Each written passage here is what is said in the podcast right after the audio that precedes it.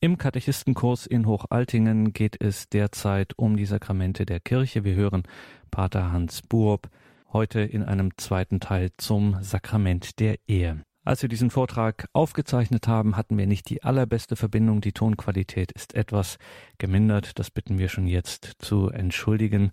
Radioakademie bei Radio Horeb und Radio Maria. In der Einheit Sakramentenlehre hören wir Pater Hans Buob. Wir haben im ersten Teil über das Sakrament der Ehe schon gesprochen, und zwar das Geheimnis der Ehe in der Offenbarung, also in der Heiligen Schrift. Und ein weiteres nun ist das Geheimnis der Ehe, ich drücke es mal so aus, in der Erfahrung. Schauen wir wieder auf das, was wir schon gesagt haben, das Verhältnis Christi zu seiner Kirche.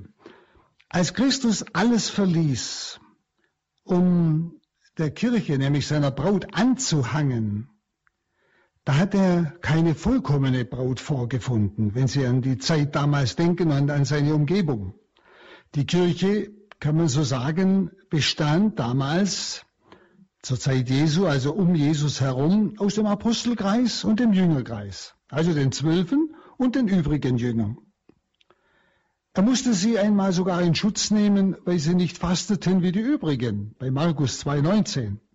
Das heißt ja, solange sie den Bräutigam bei sich haben, sagt Jesus, können sie nicht fasten. Also er entschuldigt sie. Das ist ein Zeichen über die Schwäche dieses Jüngerkreises, dieser Erstkirche, wenn man es mal so sagen darf. Und da ist die Frage, war dieser Jüngerkreis für Jesus etwas Edles, Großmütiges, Selbstloses und Treues? Wenn Sie, das wären doch eigentlich Eigenschaften, die einer Braut wohl anstehen würden. Großzügig, edel, selbstlos, treu. Aber im Großen und Ganzen sehen wir in diesem Jüngerkreis das Gegenteil und erfahren es oft genug aus dem Munde Jesu selber, zwar immer schön, schonend und liebevoll. Schauen Sie, wie oft seufzte er über ihre Herzenshärte, gerade auch im Glauben. Oder er seufzte über ihre Schwerfälligkeit im Begreifen. Begreift ihr denn immer noch nicht? Sie kennen die Stelle. Oder auch über ihre Selbstsucht in ihrem Begehren, was sie alles wollten. Das ging ja bis in die letzten Tage seines Lebens hinein, bis in die Stunde des Abendmahls, ja sogar noch in der Zeit nach seiner Auferstehung. Es blieb Jesus nichts erspart.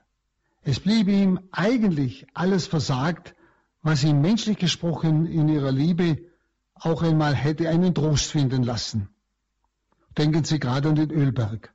Da haben sie geschlafen, als er sie gebraucht hätte. Aber deshalb zog er sich nicht zurück. Er war nicht enttäuscht. Er wartete auch nicht, bis man es einsah und Abbitte leistete. Er kniete sogar vor ihnen nieder und wusch ihnen die Füße, obwohl er wusste, dass sie ihn gleich darauf verleugnen und verlassen werden.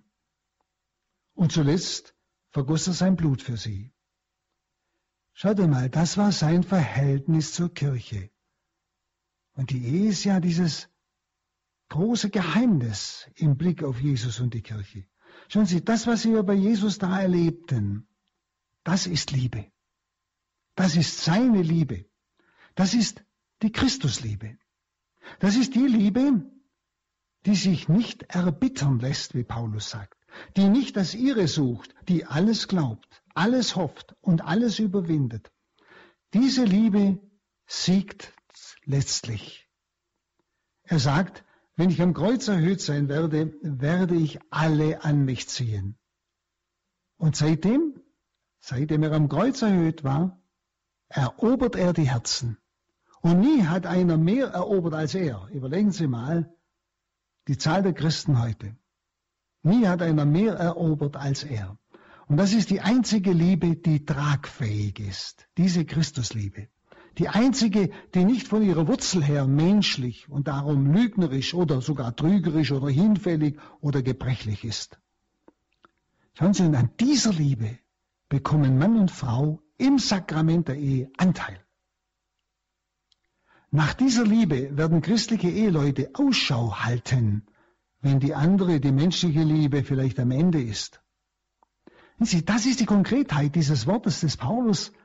Es ist ein großes Geheimnis, die christliche Ehe. Ich sage es im Blick auf Christus und die Kirche. Da muss man immer wieder Christus betrachten. Wie ist er mit dieser Erstbraut, nämlich den Aposteln und den Jüngern, umgegangen? Er ließ sich nicht enttäuschen. Er blieb in der Liebe bis in den Tod.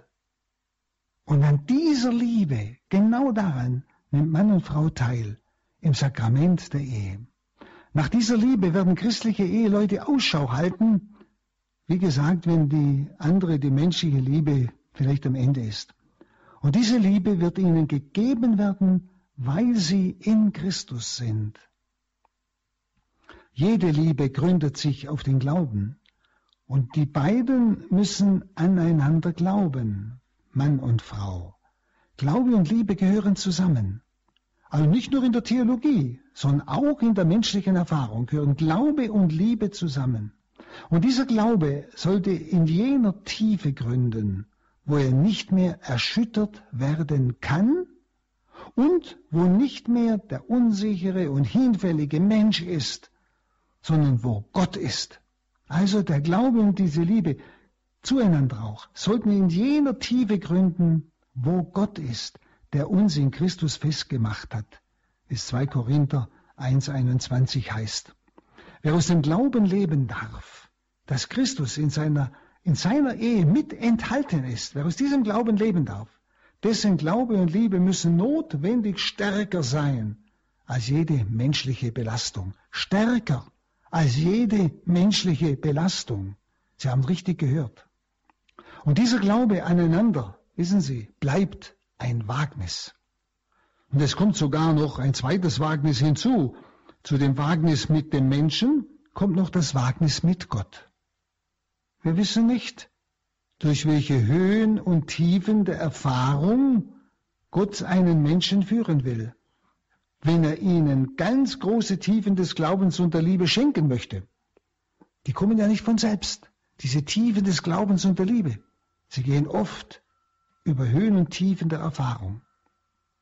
Es bleibt also auch ein Wagnis in Gott und ein Wagnis des Glaubens, diese christliche Ehe.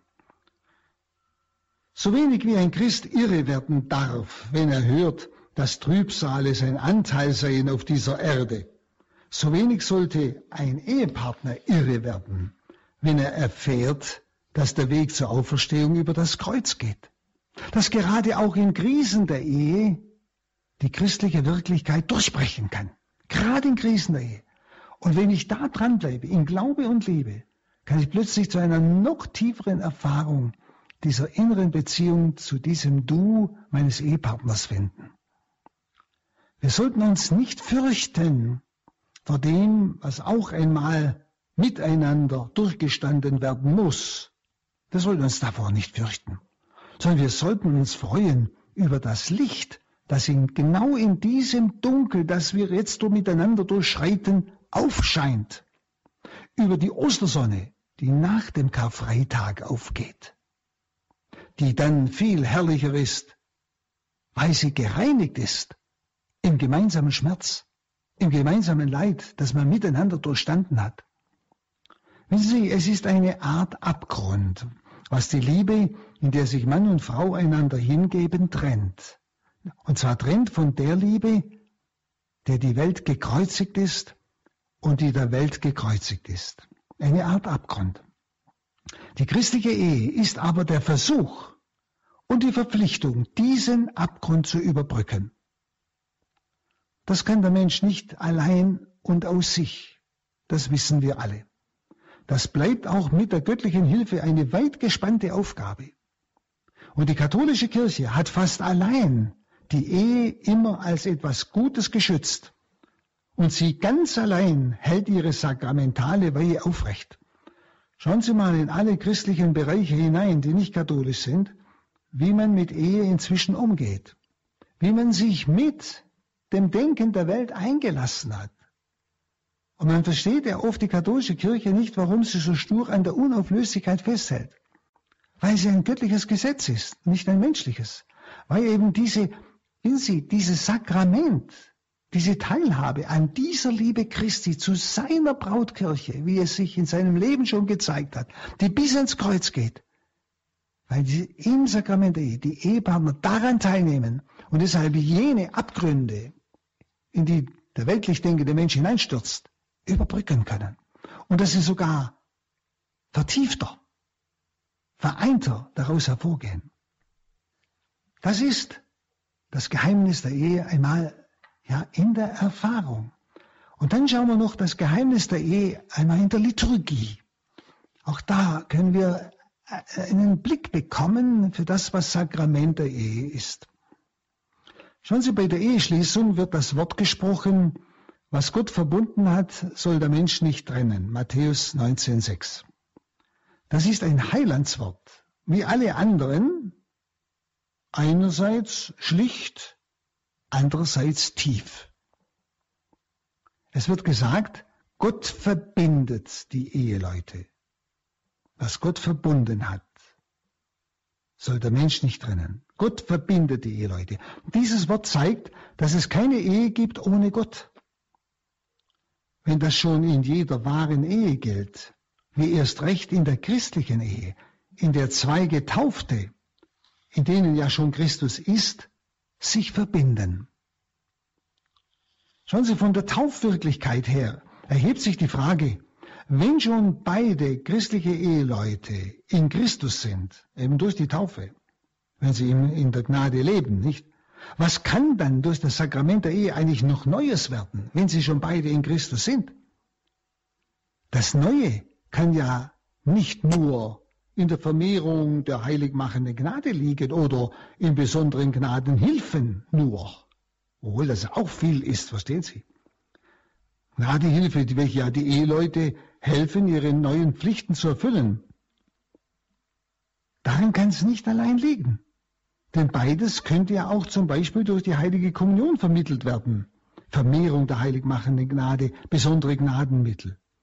Es muss also etwas Eigenartiges geschehen im Sakrament der Ehe. Es muss eine besondere Wirkung des Sakramentes sein, die den Eheleuten einen eigenen Ort im Gnadenbereich Christi zuweist, einen eigenen Ort im Gnadenbereich Christi zuweist. Also Eheleute müssen ihren besonderen Stand und Dienst im Gottesreich haben. Ihren besonderen Stand und Dienst im Gottesreich. Und genau darin wird sich das Geheimnis ihrer Verbindung ausdrücken. Was zum Beispiel bei der heiligen Eucharistie das Brot ist, als Voraussetzung für das Gegenwärtigwerden und das Gegenwärtigbleiben Christi, das ist offenbar in der Ehe der beiderseitige Ehewille, dieses Ja zueinander.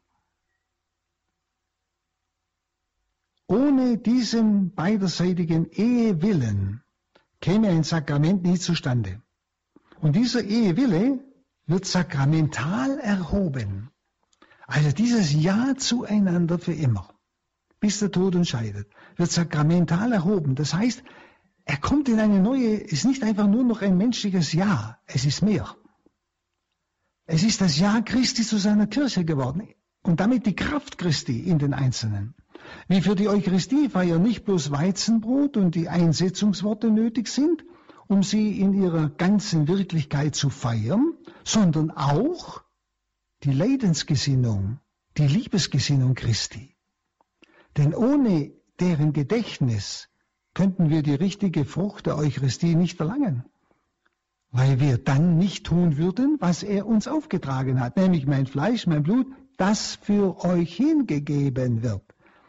Also es ist nicht nur eine Verwandlung, und Christus ist halt gegenwärtig, sondern er ist gegenwärtig in dieser Gesinnung seiner Bereitschaft für uns zu sterben. In dieser Gesinnung ist er gegenwärtig. Und so kann man parallel sagen, alles, was an reiner und großmütiger Gesinnung die Herzen edler Brautleute erfüllen mag, also in der Brautzeit, nicht? Wenn sie einander das endgültige Ja-Wort auch dabei geben, alles das wird dann aufgenommen in Gottes Wirken. Alles, was Einheit begründet zwischen Menschen, wie zum Beispiel Ehrfurcht, Treue, Opferwilligkeit, Sanftmut, Bereitschaft, Geduld, all das nimmt Christus in sich auf, vollendet es, bekräftigt es, besiegelt es. Ja?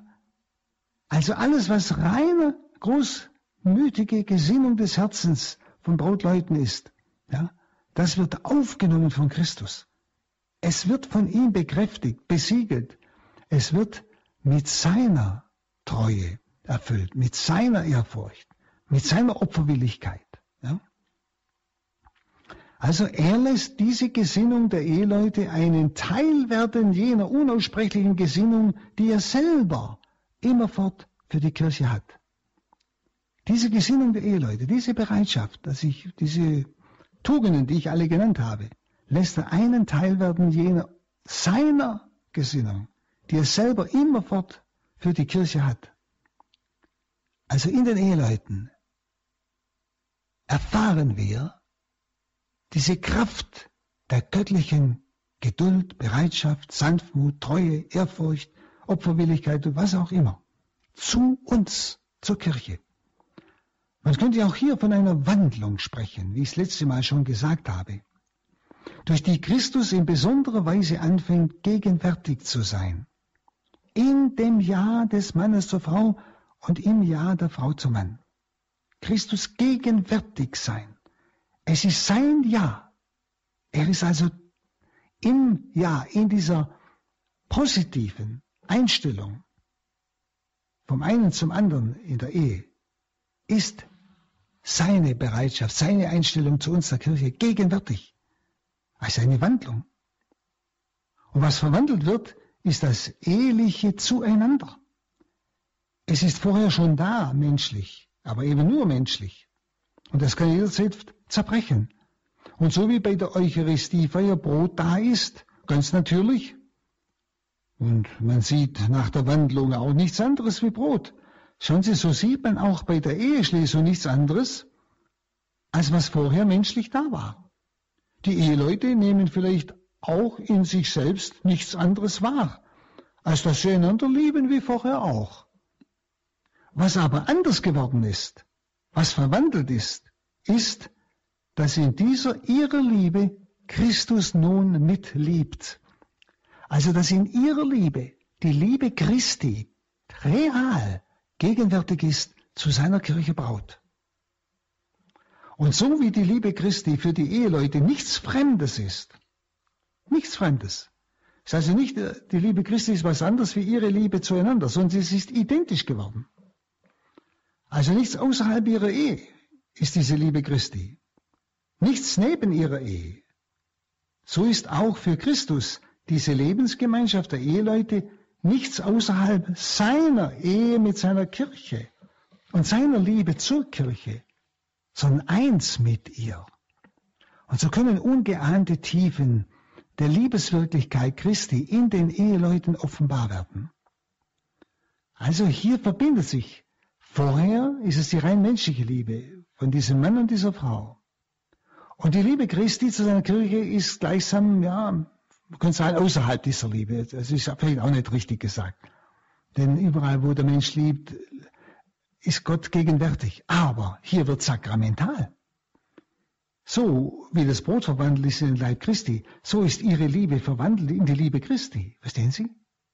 Und das wird dann eben merkbar, wenn beides einmal gefordert wird, wenn eine opferbereite Liebe gefordert wird, dass Eheleute plötzlich spüren, wenn sie zu ihrem Ja stehen, dass sie eine innere Kraft haben, die sie sich selbst nie zugemutet hätten. Dann merken sie es.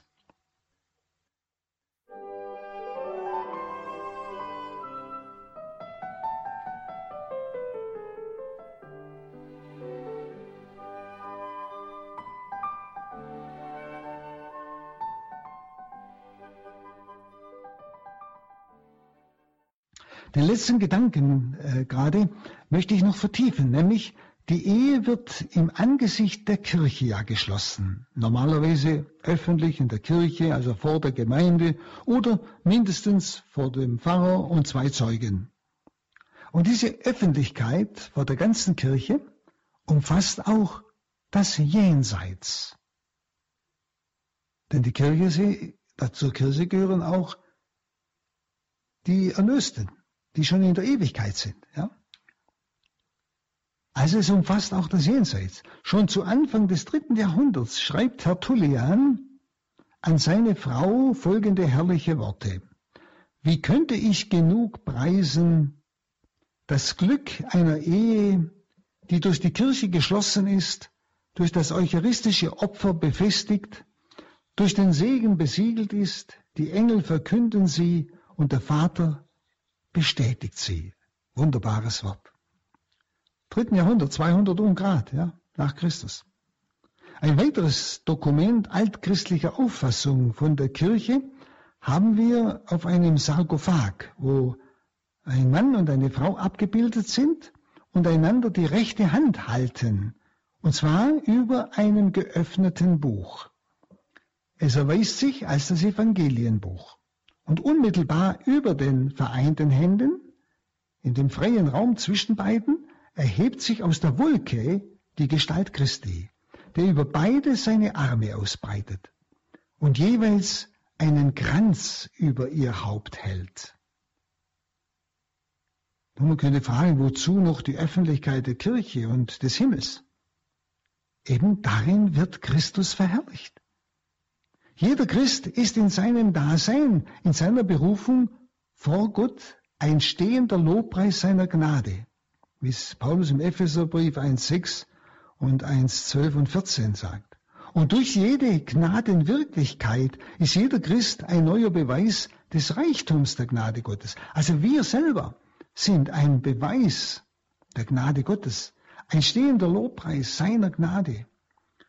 Und gerade in unserer Berufung wird diese Gnade Gottes, das Wirken Gottes in uns erfahrbar für die Menschen.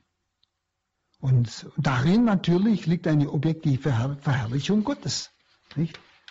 Wenn die Welt die Gnade in uns erfährt, in Eheleuten, die meinetwegen in ganz harten Zeiten in der Liebe bleiben können, vielleicht sogar in Enttäuschungen, ganz die in der Liebe sogar vertieft werden, nicht, erfährt die Welt diese Gnade Gottes. Und damit wird ja die Gnade Gottes, wird Gott, der sie ja schenkt, verherrlicht. Also er wird verherrlicht in meiner Berufung. Nun, worin besteht diese Ehe nun zutiefst? Ich kann sagen, darin, dass die ganzen Lebensstände Christi, durch die er ja Gott, dem Vater, gefiel, Jesus, von der Menschwerdung an bis zu seinen Todesleiden in seinen Gliedern fortwährend dargestellt werden.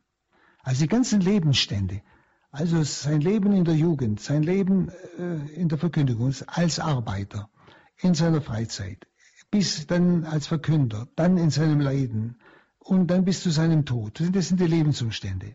Nicht? Und darin besteht ja auch die Ehe zutiefst, dass die ganzen Lebensstände Christi, dadurch hat er ja dem Vater gefallen, und zwar, wie gesagt, von der Menschwerdung bis zum Todesleiden, in seinen Gliedern, die wir sind, fortwährend dargestellt werden. Und mit diesen Worten sind große Geheimnisse angedeutet, von denen wir eigentlich nur die Umrisse ahnen. Sie merken, es geht um Wirklichkeiten, die kann man nie genug betrachten, und vielleicht vom Geist Gottes tiefer in diese Geheimnisse, gerade auch der christlichen Ehe, eingeführt zu werden. Oder denken Sie nur einmal an die ganze Theologie des Leibes von Papst Johannes Paul II. Das ist eine unwahrscheinliche tiefe Sicht auch des Leibes des Menschen in diesem Zusammenhang hat. Es ist die eigentliche Gestalt eigentlich der sakramental auferbauten Kirche vor Gott. Nicht, dass in ihr die ganzen Lebensstände Christi gegenwärtig bleiben. In seinem mystischen Leib, nämlich der Kirche, vollzieht Christus unaufhörlich, und zwar entsprechend der einzelnen Berufung und auch der entsprechenden Gnadenwirkung im einzelnen Menschen sein Erlöserleben fort. In jedem von uns lebt er einen bestimmten Bereich seines Lebens. Wenn Sie arbeiten, dann diesen Bereich der Arbeit, wie er in Nazareth gearbeitet hat. Wenn sie leiden, den Bereich des Leidens und so weiter. Wenn sie verleumdet werden, den Bereich, wer verleumdet wurde. Nicht? Und so wird durch eine Ehe nicht bloß diese eheliche Lebensgemeinschaft auferbaut, sondern ein Stück Kirche verwirklicht. Und diese Wirklichkeit greift weit hinaus über unser Begreifen und unser Wollen. Weit hinaus. Was es heißt, dass eheliche Lebensgemeinschaft ein Stück Kirche verwirklicht, nämlich sichtbar macht diesen Christus und seine Brautkirche in diesen beiden Eheleuten. Und diese Wirklichkeit greift weit hinaus, wie gesagt, über das, was wir begreifen. Wir wollen ja, was die Kirche will, klar. Und die Kirche will, was Jesus Christus will. Hoffentlich bleibt es auch so. Das Ja am Traualtar ist ein Ja zu der ganzen herrlichen Heilswirklichkeit, die in Christus alle Himmel und alle Zeiten umspannt. Ein Ja zu der ganzen herrlichen Heilswirklichkeit. Und deshalb ist dieses Ja von zwei christlichen Eheleuten in einer tiefen Einheit mit dem ewigen Ja Christi zu seiner Kirche. In einer tiefen Einheit mit dem ewigen Ja Christi zu seiner Kirche. Und in diesen Eheleuten erneuert Christus hörbar für die ganze Gemeinde sein Ja zu uns. Also nicht bloß die zwei da vorne sagen, ich nehme dich an als mein Mann, sag Ja zu dir in guten und bösen Tagen, bis der Tod uns scheidet. Sondern in diesem Ja zueinander hören wir das Ja Christi zu seiner Braut. So konkret ist das. Und in diesem ewigen Ja Christi zu seiner Kirche gründet ja die Unauflöslichkeit der christlichen Ehe und nirgendwo anders. In diesem ewigen Ja Christi zu seiner Kirche gründet die Unauflöslichkeit christlicher Ehe, weil in diesem Ja nun das Ja Christi zu seiner Kirche gegenwärtig ist. Das Ja ist vielleicht das Sakramentalste in der Ehe und das Gnadenwirkendste. Darum ist es wichtig, dieses Ja zueinander immer wieder zu erneuern. Christus spricht dann dieses Ja, das ist Sakrament. Ja? Spricht nicht nur Symbol, sondern wirklich. Er spricht selber dieses Ja zu seiner Kirche. Christliche Eheleute wissen, dass ihr Ja-Wort, das auf sich allein gestellt ist, wohl kaum bis ans Ufer der Ewigkeit tragen kann, wenn es nicht einmünden darf in dieses ewige Ja Christi. Und dieses Ja-Wort mit dem Ja-Wort Christi vereint, wird ein Wort werden, wie es im Römerbrief 1,17 heißt, aus dem Glauben kommend und in noch tieferen, lebendigeren Glauben führend. Wenn ich statt Nein zu meinem Ehegatten Ja sage, ich sage Ja zu dir so wie du bist und ich liebe dich so wie du bist, nicht wie ich dich haben will, kommt dieses Römerwort wunderbar zum Ausdruck. Aus dem Glauben, aus dem mein Ja kommt. Aus diesem Glauben führt er in noch tieferen, lebendigeren Glauben. Und indem der Christ dieses Ja-Wort an Gott gibt, als Inbegriff seines ganzen Seins, wird es in Gott zum Schlüssel neuer Reichtümer. Wie es bei Matthäus 13,12 heißt, wer hat, dem wird gegeben, dass er im Überfluss habe. Und darum betet die Kirche nach der vollzogenen Trauung, jetzt lasst sie in vollerem Maß dich preisen. In vollerem Maß dich preisen. So spüren Sie, wie das Geheimnis der Ehe auch gerade in der Liturgie ganz tief zum Ausdruck kommt.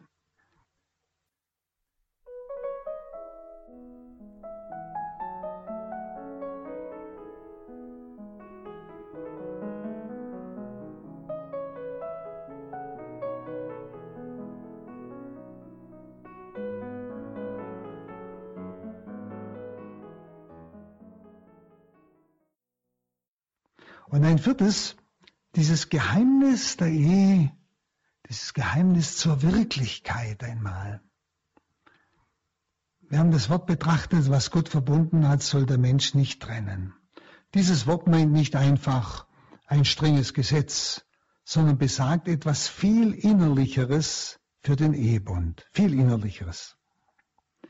im Allerpersönlichsten der Eheschließenden, also der Ehepartner, im Allerpersönlichsten, nämlich in ihrem Willen, das ist das Persönlichste, ist Christus als der Ehestiftende gegenwärtig. Er ist deshalb die lebendige Mitte und der stete Quellgrund des ehelichen Lebens. Lebendige Mitte und steter Quellgrund des ehelichen Lebens. Also da kommt Kraft her. Und deshalb kann eigentlich das Wort bei Matthäus 18,20 in der Ehe fast sakramentalen Sinn bekommen, nämlich, wo 2 oder 3 in meinem Namen beisammen sind, da bin ich mitten unter ihnen. Wissen Sie, dieses Wort verbürgt gläubigen Eheleuten die Nähe Christi, garantiert ihnen die Nähe Christi und auch seine Gegenwart, dieses Wort. Und was sie füreinander tun oder in Einheit, bewirkt immer Gnade. Nicht? Es ist immer das Tun Christi in ihrem Tun.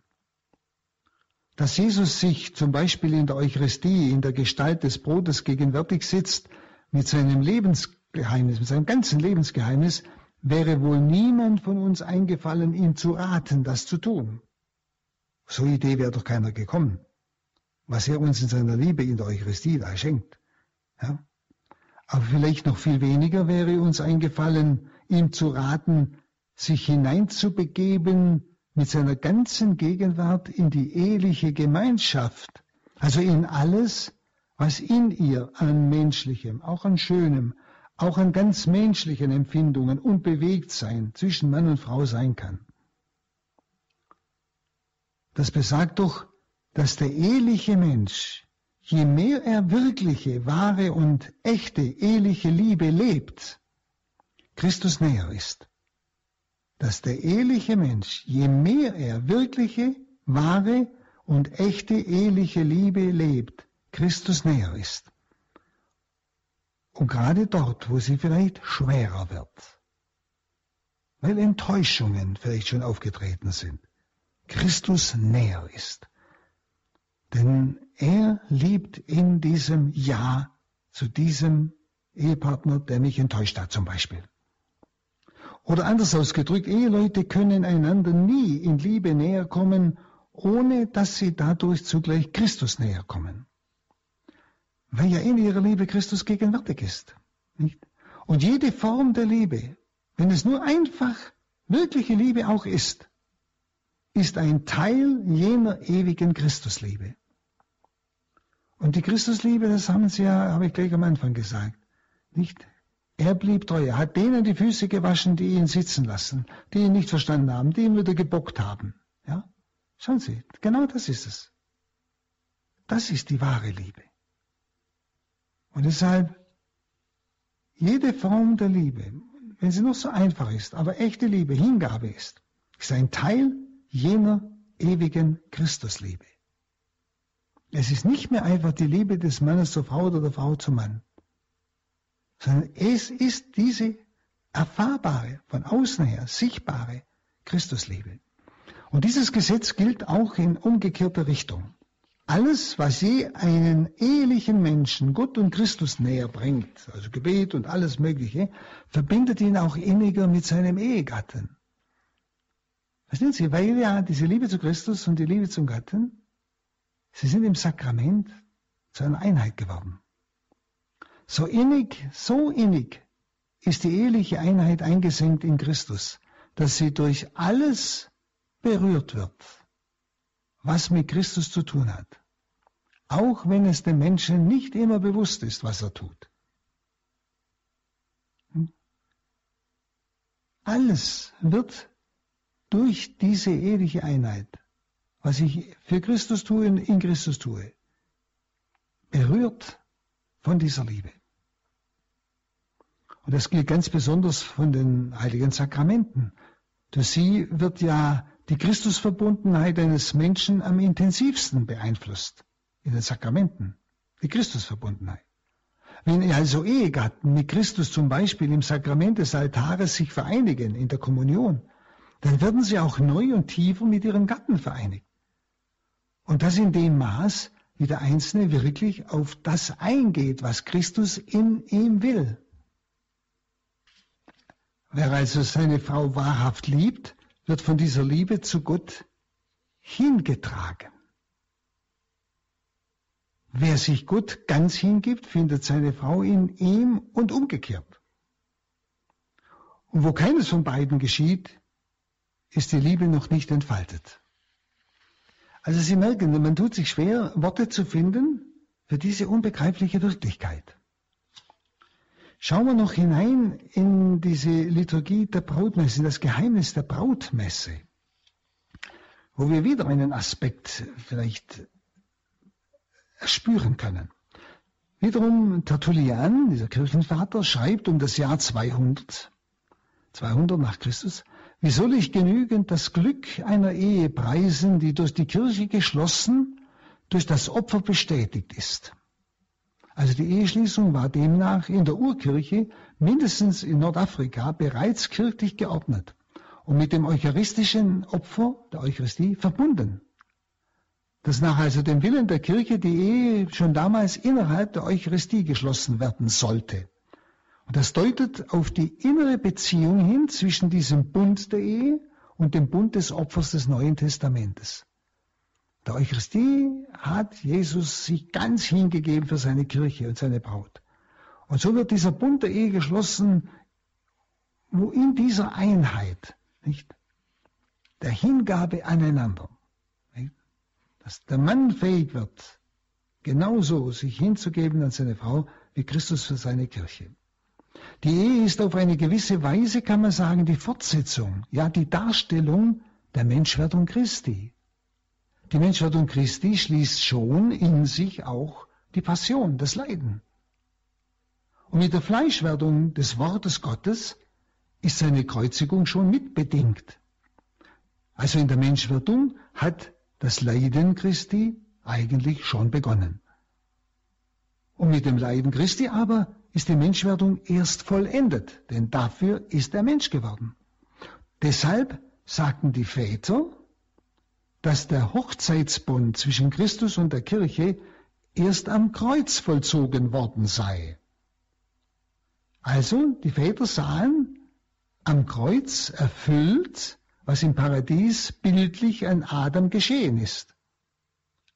Im Paradies ließ Gott einen Tiefschlaf über Adam kommen und bildete aus der Seite Adams die Eva und führte sie ihm zu. Auch über den zweiten Adam, nämlich Christus, kam ein ähnlicher Schlaf, nämlich der Tod am Kreuz, damit Gott ihm aus seiner nun geöffneten Seite seine Braut bilde und zuführe, denn aus seiner Seite flossen Blut und Wasser heraus, also die Quellen, aus denen die Kirche geboren wird, Wasser der Taufe.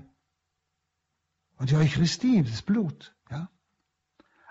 Also hier diese wunderbare Parallele, die auch Paulus bringt.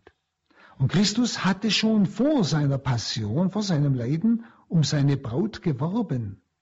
Aber die Braut hatte ihn gekreuzigt. Und gerade dadurch wusste er, dass er sie gewinnen würde. Genau dadurch, dass sie ihn kreuzigt, wusste er, dass er sie genau dadurch gewinnen würde. Johannes 12,32 sagt: Wenn ich von der Erde erhöht sein werde, nämlich am Kreuz, werde ich alle an mich ziehen.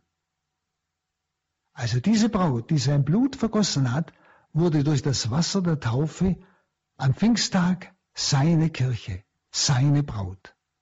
Und dieses Wasser der Taufe hat seine Kraft aus dem Tod Christi. Es verbindet unauflöslich mit ihm. Und in der Eucharistie, in deren Mitte ja die Ehe geschlossen wird, in der Eucharistie wird uns der Leib und das Blut Christi gereicht zum Zeichen, dass wir aus seinem Tod, aus seiner Opferhingabe leben.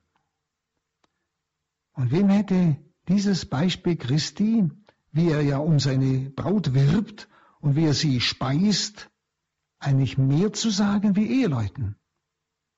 Wem hätte dieses Beispiel Christi, der seine Braut speist und um seine Braut wirbt, mehr zu sagen als wie Eheleuten? Schaut, die Brautmesse will aufzeigen, wie tief die Beziehung zwischen dem Bund Christus-Kirche ist und dem Ehebund. In beiden ist dieses Geheimnis der Liebe bis zum Tod, eine Liebe ohne zeitliche Grenze, Es ist eine Liebe, die durch das, was die Menschen Liebe nennen, hindurchgeht, die oft zu viel Begehren und Selbstsucht ist, nämlich die menschliche Liebe.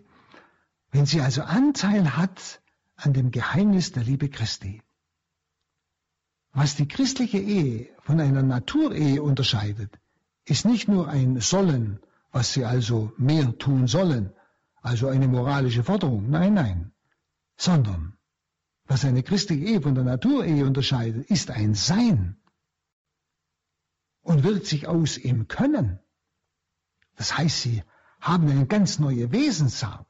Es ist in ihnen etwas wesentlich Neues und sie können etwas leben, was die anderen nicht können. Und wenn Paulus schreibt, liebt eure Frauen, wie auch Christus die Kirche geliebt und sich für sie dahingegeben hat, nicht? Dann will er mit diesem Wie nicht eine Forderung verbinden, nicht? Sondern er hat einen tiefen und fruchtbaren Grund angedeutet, aus dem die Erfüllbarkeit der gestellten Forderung erwächst. Daraus können sie so leben. Ja? Können sie wie Christus leben. Nicht sie müssen, sondern sie können's. Und dieses göttliche Wie ist ein begründendes und helfendes, weil sie mit Christus so eins sind, können sie lieben, wie Christus liebt, sich kreuzigen lassen, um genau im Leiden die Braut an sich zu ziehen. Und so einer Liebe kann sich eine Frau überlassen, wie es Paulus schildert, ohne zu verlieren, sondern darin sogar Schutz zu finden und sich entfalten zu können. Ja? Und so wird man gerade in der christlichen Ehe, wie auch in der Ehelosigkeit, die Wirklichkeit des Geheimnisses der Erlösung erfahren. Die Sünde hatte ja als Folge den Egoismus. Sein wollen wie Gott, ich bin die Mitte. Und so heißt es in der Genesis bei der Schilderung des Sündenfalls, der Mann wird über die Frau herrschen. Egoismus. Das ist die Folge des Sündenfalls. Paulus wählt ein fast ähnlich klingendes Wort. Die Frau sei dem Mann untertan. Nur kommt hier etwas vollkommen Neues. Wie dem Herrn. Und der Mann soll die Frau lieben, wie Christus die Kirche liebt. Also hier herrscht der Mann nicht mehr, wie als Folge der Sünde, sondern hier liebt er und gibt sich hin, wie Christus sich hingegeben hat. Und vielleicht ist das Wort des heiligen Paulus aus dem Römerbrief 5,20 im Verhältnis der Geschlechter zueinander besonders auffällig, nämlich, wo die Sünde überhand nahm, da wurde die Gnade noch überfließender. Vielleicht hat gerade im sexuellen Bereich die Sünde am tiefsten überhand genommen, in dem dieser Trieb verwilderte und der Mann wirklich herrschte über die Frau in der Sexualität. In der verwilderten Sexualität, meine ich jetzt. Aber Paulus sagt, da wurde die Gnade noch überfließender, wo die Sünde überhand nahm. Also durch die Erlösung im Sakrament der Ehe wird der Eros, das menschliche Liebe, geheilt hin zur Agape, zur göttlichen Liebe. Und Agape ist nicht die Liebe vom Menschen, sondern von Gott. Und sie wird dem Menschen eingegossen, wie es im Römerbrief 5,5 heißt. Und in der Ehe wird dieser Eros, diese menschliche Liebe, erhöht zur Agape, durch die Gnade. Und wo Eros bereit ist, sich selbst aufzugeben, da wird es sich als Agape wiederfinden. Und Agape, göttliche Liebe, hält das, was der Eros versprochen hat. Und wie viel verspricht menschliche Liebe und kann sie nicht halten. Aber die Agape dann, die kann sie halten. Das ist die göttliche Kraft. Schauen wir noch auf die liturgische Feier kurz der Eheschließung. Schaut, weil Ehe ein Sakrament ist, das heißt ein sichtbares Zeichen der Gnade, muss das Zustandekommen des Sakramentes auch eine sichtbare Gestalt haben. Nicht? Und deshalb seit dem Konzil von Trient ist die Eheschließung für Katholiken nur gültig vor dem Priester und zwei Zeugen. Und schon der heilige Ignatius schreibt in einem seiner Briefe an den heiligen Polycarp. Polycarp war ein Schüler des Apostels Johannes, also um das Jahr 151. Es ziemt sich für Bräutigam und Braut, ihre Verbindung mit Gutheißung des Bischofs zu schließen, damit die Ehe nach dem Sinn Gottes sei und nicht nach sinnlichem Begehren. Also sakramentale Ehe. Und daraus sieht man, dass in der kleinasiatischen Kirche um das Jahr 100, also zur Zeit noch des letzten Apostels Johannes, bereits eine Eheschließungsform in Gebrauch war, die der heutigen im Wesentlichen entspricht. Dasselbe bezeugt auch Tertullian für die afrikanische Kirche im nächsten Jahrhundert, um 200, nicht? Wo er schreibt, wie soll ich vermögen, das Glück einer Ehe zu schildern, welche die Kirche stiftet, das Opfer bekräftigt, der Segen versiegelt, die Engel verkündigen, der Vater gültig macht.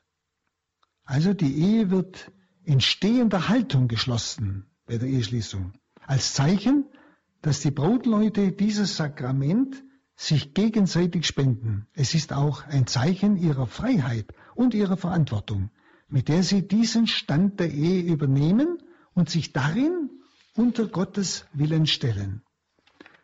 Was noch zum Schluss, das kann ich in einem Satz sagen, ganz wichtig ist, ist immer wieder die Erneuerung der Ehe. Immer wieder dieses Ja zum anderen.